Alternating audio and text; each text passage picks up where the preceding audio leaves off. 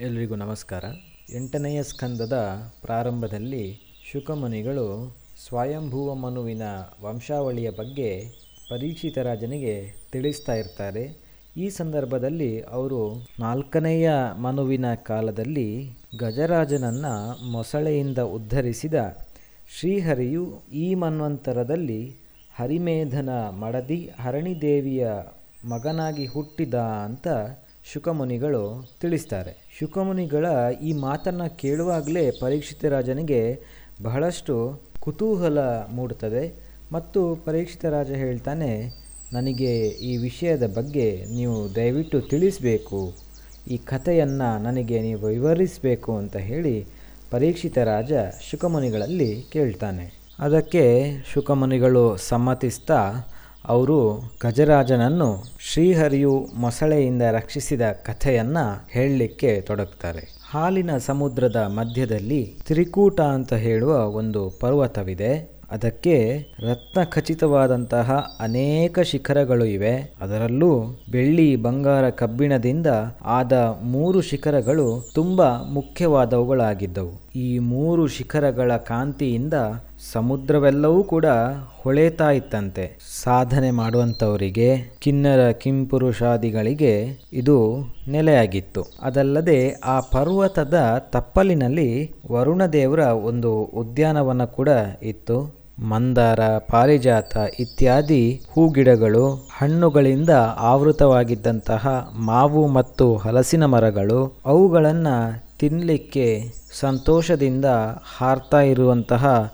ನೂರಾರು ಬಗೆ ಬಗೆಯ ಬಣ್ಣ ಬಣ್ಣದ ಹಕ್ಕಿಗಳು ತಮ್ಮ ಇಂಪಾದ ಗಾಯನದ ಮೂಲಕ ಒಂದು ಒಳ್ಳೆಯ ವಾತಾವರಣವನ್ನು ಅಲ್ಲಿ ಸೃಷ್ಟಿ ಮಾಡಿದ್ದವು. ಆ ವನದ ಮಧ್ಯದಲ್ಲಿ ಒಂದು ಸುಂದರವಾದ ಸರೋವರ ಕೂಡ ಇತ್ತು. ಆ ಸರೋವರದಲ್ಲಿ ಬಗೆ ಬಗೆಯ ಹೂವುಗಳು, ಹಂಸ, ಚಕ್ರವಾಕ ಮೊದಲಾದ ನೀರು ಹಕ್ಕಿಗಳು ಇದ್ದವು. ಆ ಸರೋವರದ ಸುತ್ತ ಹೂವಿನಿಂದ ತುಂಬಿದ ಮಲ್ಲಿಗೆಯ ಗಿಡಗಳು ಹೂ ಬಳ್ಳಿಗಳು ಇವುಗಳೆಲ್ಲವೂ ಕೂಡ ತುಂಬ ಚೆನ್ನಾಗಿ ಬೆಳೆದಿದ್ದವು. ಈ ಸರೋವರವನ್ನು ಹೊರಗಿನಿಂದ ನೋಡುವಾಗ ಅದು ಗಂಧರ್ವ ಲೋಕವೇ ಹೇಳುವ ಹಾಗೆ ಭಾಸವಾಗುವಂತಹ ಸೌಂದರ್ಯ ಅದರಲ್ಲಿತ್ತು. ವರುಣದೇವರ ಉದ್ಯಾನವನದಲ್ಲಿ ಅನೇಕ ಬಗೆ ಬಗೆಯ ಪ್ರಾಣಿ ಪಕ್ಷಿಗಳು ಜೀವಿಸ್ತಾ ಇದ್ದವು. ಅದರಲ್ಲಿ ಒಂದು ಮದ್ದಾನೆ ಇತ್ತು. ಆ ಮದ್ದಾನೆ ಮೃಗಗಳ ಮಹಾರಾಜನ ಹಾಗೆ ಮೆರೆತಾ ಇತ್ತು. ಹುಲಿ, ಸಿಂಹ ಇತ್ಯಾದಿ ಕ್ರೂರ ಪ್ರಾಣಿಗಳು ಆ ಮದ್ದಾನೆಯ ಆಗಮನ ಆಗ್ತಾ ಇರುವ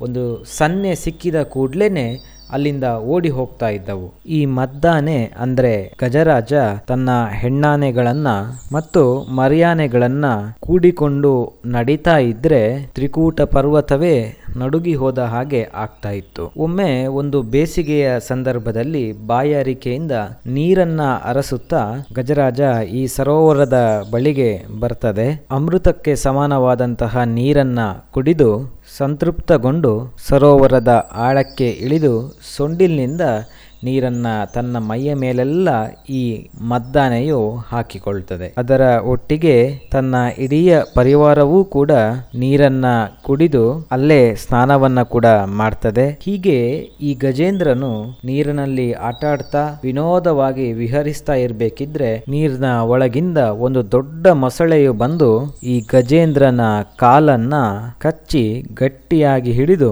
ನೀರಿನ ಒಳಗೆ ಇಳಿಲಿಕ್ಕೆ ಪ್ರಯತ್ನ ಪಡ್ತದೆ. ಇದರಿಂದ ಕೋಪಗೊಂಡಂತಹ ಗಜರಾಜ ತನ್ನ ಎಲ್ಲ ಶಕ್ತಿಯನ್ನ ಬಳಸಿ ಗೀಳಿಟ್ಟು ಕಾಲನ್ನ ಮತ್ತೆ ಮೇಲೆ ಎಳೆದುಕೊಳ್ಳಿಕ್ಕೆ ಪ್ರಯತ್ನ ಮಾಡ್ತದೆ. ಎಷ್ಟು ಪ್ರಯತ್ನ ಮಾಡಿದ್ರೂ ಕೂಡ ಮೊಸಳೆಯ ಕಡಿತದಿಂದ ಪಾರಾಗ್ಲಿಕ್ಕೆ ಗಜರಾಜನಿಗೆ ಆಗುದೇ ಇಲ್ಲ. ಬದಲಾಗಿ ಸಮಯ ಹೋದ ಹಾಗೇನೆ ತನ್ನ ಶಕ್ತಿಯೂ ಕೂಡ ಕ್ಷೀಣಿಸ್ತಾ ಹೋಗ್ತದೆ. ಉಳಿದ ಆನೆಗಳು ಕೂಡ ಎಷ್ಟೋ ಪ್ರಯತ್ನ ಪಟ್ಟರೂ ಕೂಡ ಈ ಗಜರಾಜನನ್ನ ರಕ್ಷಿಸ್ಲಿಕ್ಕೆ ಅವುಗಳಿಗೆ ಆಗುದೇ ಇಲ್ಲ. ಹಾಗಾಗಿ ಉಳಿದ ಆನೆಗಳು ಕೂಡ ದುಃಖದಿಂದ ಕಣ್ಣೀರ್ ನೀರನ್ನ ಹಾಕ್ತಾ ಗೀಳಿಡ್ಲಿಕ್ಕೆ ಶುರು ಮಾಡ್ತವೆ. ಎಷ್ಟು ಪ್ರಯತ್ನ ಪಟ್ಟರೂ ಕೂಡ ಮೊಸಳೆಯ ಕಡಿತದಿಂದ ರಕ್ಷಿಸಿಕೊಳ್ಳಲಿಕ್ಕೆ ಆಗದೇ ಇದ್ದಂತಹ ಗಜರಾಜನಿಗೆ ತುಂಬಾ ಸಂಕಟ ಆಗ್ತದೆ. ಕೊನೆಗೆ ಆ ಗಜರಾಜ ಸೋತು ಹೋಗ್ತದೆ. ಸೋತಂತಹ ಮದ್ದಾನೆಗೆ ತನ್ನ ಪೂರ್ವ ಜನ್ಮದ ಸ್ಮರಣೆ ಆಗ್ತದೆ. ಅದರ ಒಟ್ಟಿಗೆ ಸ್ವಲ್ಪ ಧೈರ್ಯವೂ ಕೂಡ ಮದ್ದಾನೆಗೆ ಬರ್ತದೆ. ಈ ಮದ್ದಾನೆ ಅಂದ್ರೆ ಗಜರಾಜ ಪೂರ್ವ ಜನ್ಮದಲ್ಲಿ ಪಾಂಡ್ಯ ದೇಶದ ರಾಜನಾಗಿದ್ದ. ಆತನ ಹೆಸರೇ ಇಂದ್ರದ್ಯುಮ್ನ. ಇಂದ್ರದ್ಯುಮ್ನ ಬಹಳಷ್ಟು ದೊಡ್ಡ ದೈವ ಭಕ್ತನಾಗಿದ್ದ ತಪಸ್ಸು ಮಾಡುವ ಉದ್ದೇಶದಿಂದ ತನ್ನ ರಾಜ್ಯ, ಕೋಶ ಇವೆಲ್ಲವನ್ನು ಕೂಡ ಬಿಟ್ಟು ಮಲಯ ಪರ್ವತಕ್ಕೆ ಹೊರಟು ಹೋಗ್ತಾನೆ. ಒಂದು ದಿನ ಯಾವಾಗ್ಲಿನ ಹಾಗೆ ಸ್ನಾನ, ಸಂಧ್ಯಾ ವಂದನೆಗಳನ್ನೆಲ್ಲ ಮುಗಿಸಿ ಶ್ರೀಹರಿಯ ಧ್ಯಾನದಲ್ಲಿ ಮುಳುಗಿ ಹೋಗಿದ್ದಾಗ ಮಹರ್ಷಿಗಳಾದಂತಹ ಅಗಸ್ತ್ಯರು ತನ್ನ ಶಿಷ್ಯರ ಒಟ್ಟಿಗೆ ಆ ಆಶ್ರಮಕ್ಕೆ ಬರ್ತಾರೆ. ಧ್ಯಾನದಲ್ಲಿದ್ದಂತಹ ಇಂದ್ರದ್ಯುಮ್ನನಿಗೆ ಇದು ಗೊತ್ತೇ ಆಗುದಿಲ್ಲ. ಆಶ್ರಮದ ಬಾಗಿಲಿಗೆ ಬಂದ್ರೆ ಕೂಡ ಈ ಇಂದ್ರದ್ಯುಮ್ನನಿಗೆ ಎಚ್ಚರವೇ ಆಗ್ಲಿಲ್ಲ ಅಂತ ಹೇಳುವಂತದ್ದು ಅಗಸ್ತ್ಯ ಮುನಿಗೆ ಕೋಪವನ್ನ ತರಿಸ್ತದೆ. ಕೋಪಗೊಂಡಂತಹ ಅಗಸ್ತ್ಯ ಮುನಿಗಳು ಒಂದು ಶಾಪವನ್ನ ಕೊಡ್ತಾರೆ. ಏನು ಅಂತ ಹೇಳಿದ್ರೆ ಆನೆಯ ಹಾಗೆ ಸೊಕ್ಕಿ ನಡೆಯುವ ಈ ಇಂದ್ರದ್ಯುಮ್ನ ಆನೆಯೇ ಆಗಿ ಹೋಗ್ಲಿ ಅಂತ ಒಂದು ಶಾಪವನ್ನ ಇಂದ್ರದ್ಯುಮ್ನನಿಗೆ ಕೊಡ್ತಾರೆ. ಅಗಸ್ತ್ಯ ಮುನಿಗಳು ಅಲ್ಲಿಂದ ನಂತರ ಹೊರಟು ಹೋಗ್ತಾರೆ. ಇಂದ್ರದ್ಯುಮ್ನನು ತ್ರಿಕೂಟ ಪರ್ವತದಲ್ಲಿ ಆನೆಯಾಗಿ ಹುಟ್ಟಿ ಆ ನಂತರ ಗಜರಾಜನಾಗ್ತಾನೆ. ಪೂರ್ವ ಜನ್ಮದ ನೆನಪು ಮಾಡಿಕೊಂಡಂತಹ ಆ ಮದ್ದಾನೆ ಆ ನಂತರ ತನ್ನ ಆರಾಧ್ಯ ದೈವವನ್ನ ಸ್ತುತಿಸ್ಲಿಕ್ಕೆ ಶುರು ಮಾಡ್ತದೆ. ಹಿಂದಿನ ಜನ್ಮದಲ್ಲಿ ದಿನವೂ ಹೇಳುತ್ತಿದ್ದಂತಹ ಹರಿನಾಮದ ಸ್ತುತಿಯನ್ನ ಅದು ಮತ್ತೆ ಈ ಸಂದರ್ಭದಲ್ಲಿ ಸ್ತುತಿಸ್ತದೆ. ಮನಸ್ಸಿನಲ್ಲೇ ಭಗವಂತನ ಧ್ಯಾನವನ್ನ ಮಾಡ್ತಾ ಇರಬೇಕಿದ್ರೆ ಸಾಕ್ಷಾತ್ ಶ್ರೀಹರಿಯೇ ಆ ನಿಮಿಷದಲ್ಲಿ ಅಲ್ಲಿ ಪ್ರತ್ಯಕ್ಷರಾಗ್ತಾರೆ. ಕ್ಷಣ ಮಾತ್ರದಲ್ಲಿ ಅಲ್ಲಿಗೆ ಬಂದಂತಹ ಭಗವಂತನು ಆನೆಯ ಬಳಿಗೆ ಬಂದು ಆನೆಯನ್ನ ನೀರಿನಿಂದ ಮೇಲಕ್ಕೆ ಎತ್ತುತ್ತಾರೆ. ಆನಂತರ ತನ್ನ ಚಕ್ರಾಯುಧದ ಮೂಲಕ ಮೊಸಳೆಯನ್ನು ಭಗವಂತನು ಸಂಹಾರ ಮಾಡ್ತಾನೆ. ಸತ್ತು ಬಿದ್ದ ಮೊಸಳೆಯ ದೇಹದಿಂದ ಹೂ ಹೂ ಅಂತ ಹೇಳುವ ಒಬ್ಬ ಗಂಧರ್ವ ರಾಜ ಪ್ರತ್ಯಕ್ಷನಾಗ್ತಾನೆ. ದೇವಲ ಮುನಿಯ ಶಾಪದಿಂದ ಆತ ಮೊಸಳೆಯ ರೂಪವನ್ನ ಪಡೆದಿದ್ದ. ಶ್ರೀಹರಿಯ ಅನುಗ್ರಹದಿಂದ ಗಜರಾಜನ ಅಜ್ಞಾನದ ಒಟ್ಟಿಗೆ ಅವನ ದೇಹವೂ ಕೂಡ, ಅಂದರೆ ಆನೆಯ ದೇಹವೂ ಕೂಡ ಹೊರಟು ಹೋಗ್ತದೆ. ಆನಂತರ ಭಗವಂತ ಗಜೇಂದ್ರನಿಗೆ ಹೇಳ್ತಾನೆ, ಯಾರು ಬೆಳಿಗ್ಗೆ ಎದ್ದು ನಿನ್ನ ಹೆಸರನ್ನ ಹೇಳ್ತಾರೋ, ನಿನ್ನ ಸ್ತೋತ್ರವನ್ನ ಮಾಡ್ತಾರೋ, ಅಂಥವರ ಪಾಪಗಳೆಲ್ಲವೂ ಕೂಡ ನಿವಾರಣೆ ಆಗ್ತದೆ.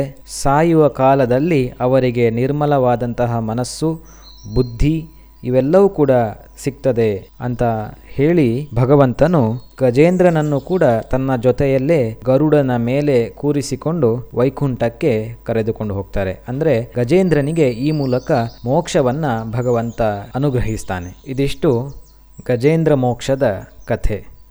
ಧನ್ಯವಾದಗಳು.